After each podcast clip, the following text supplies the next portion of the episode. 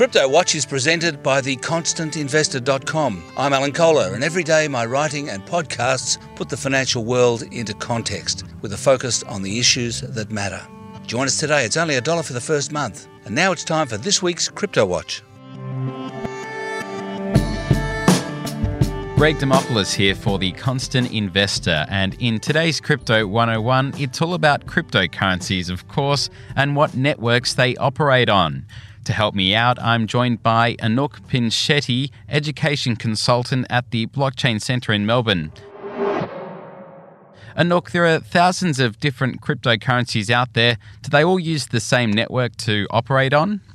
Um, no, they don't, Greg. Um, although they all use the internet, each of these different cryptocurrencies are peer to peer networks, which means that everyone running the Bitcoin code is actually talking directly to each other. And that makes it its own network. So when people can take this code and change it and copy that to different people, that actually becomes a separate network. So that's what's happening with a lot of alternate coins or altcoins that have taken copies of the Bitcoin code, um, such as Bitcoin Core versus Bitcoin Cash or Bitcoin Candy, as is coming out now, or Bitcoin Diamond. These are all alternate versions of the Bitcoin code that are only mildly different from each other. Then there are a number of uh, very different currencies and networks, such as Ethereum, which is not Bitcoin code at all. What would you say are some of the the key differences in terms of, say, the Bitcoin network as opposed to the Ethereum network? Ah, well, the Ethereum network, rather than just transferring the actual Bitcoins, the Ethereum network has a different cryptocurrency on it called Ether, and it's transferring code, software code that they call smart contracts, which is like sending around programmable money that can do anything that you can tell a computer program to do because it's a fully functional programming language. And in terms of transactions, say per per minute or per second, Ripple's recently got quite a a bit of news coverage. Uh, you know, people saying it's the the cryptocurrency of the banks, and you know, it, it took over Ethereum in terms of market cap just recently. Although Ethereum's recently come back on top, is it sort of a, a battle between those three: uh, Bitcoin, Ethereum, and uh, Ripple? And do, do all those three run off completely different code and different networks, as in sort of Ripple doesn't rely on the Ethereum network to to operate? Correct. So they each have their own code and therefore their own network.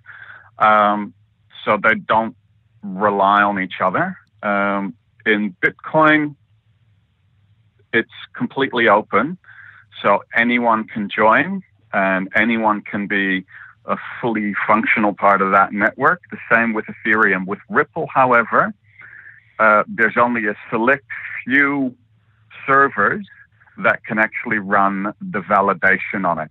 Um, so that is for the banks. It is a private currency, if you like, whereas Bitcoin is a public currency. So these three have the highest market cap at the moment, um, but I would be um, I would be very surprised if there are not better technologies coming down the pipeline into the future. When it comes to the Ethereum network, there's a number of different cryptocurrencies that operate on it. How does that all work? How do they interlink there? So, on the Ethereum network, um, you can create different tokens for different currencies. So, rather than just transferring Ether, um, you can make your own tokens, simply create a smart contract and say, here's 50,000 Greg coins, and I will send some to this person and to this person and to that person. But the the tokens themselves, they're called ERC20 tokens that most of these different cryptocurrencies have. They're quite limited in terms of designing a currency. So there's you know there's a certain fixed number of them. They're all there to start with. There's no mining. You simply sell them and then decide who they go to.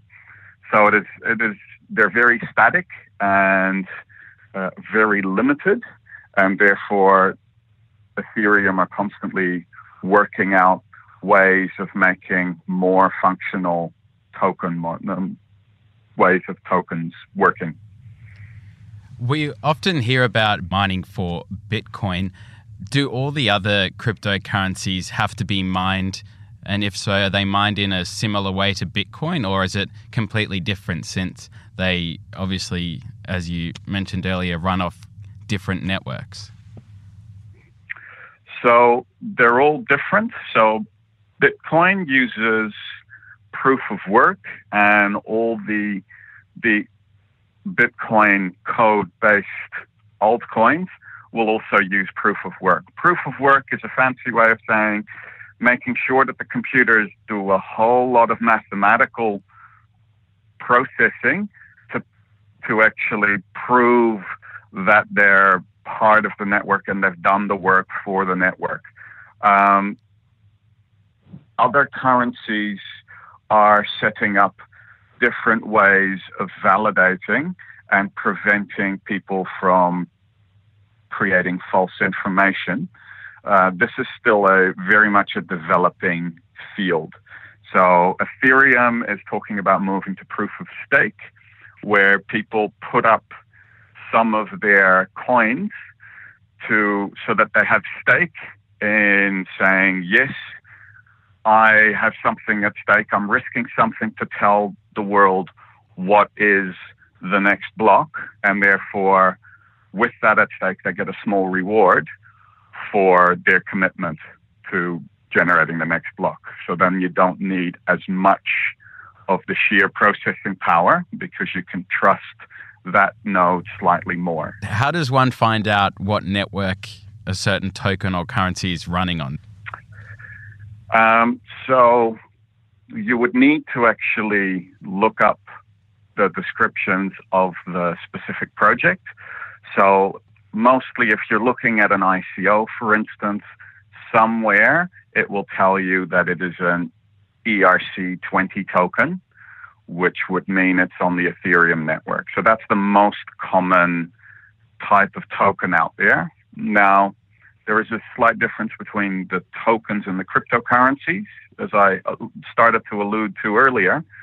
Um, so the tokens are transferred across in Ethereum, but Ethereum itself runs on the Ether cryptocurrency, and the transactions are paid for in gas, um, which is, yeah, a, a level down.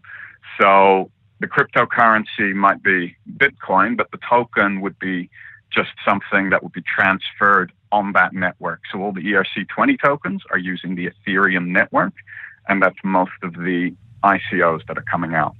Could you just explain the, the gas? What is gas, and ha, ha, what does that have to do with Ethereum tokens or ERC, the ERC20 yes. network? Yes. So the gas part um, basically, the way to make sure that the Ethereum network doesn't get overloaded because anyone can write a smart contract, a piece of code. Um, the transaction cost in Ethereum is based on how complex the smart contract is. And every extra line of code adds more gas because every computer that's running Ethereum will be running that software code. So it's very important to keep those smart contracts really simple and quick. And therefore, that brings the transaction cost down, not just to the individuals with the smart contract, but to the network as a whole. That was Anouk Pinchetti, education consultant at the Blockchain Center.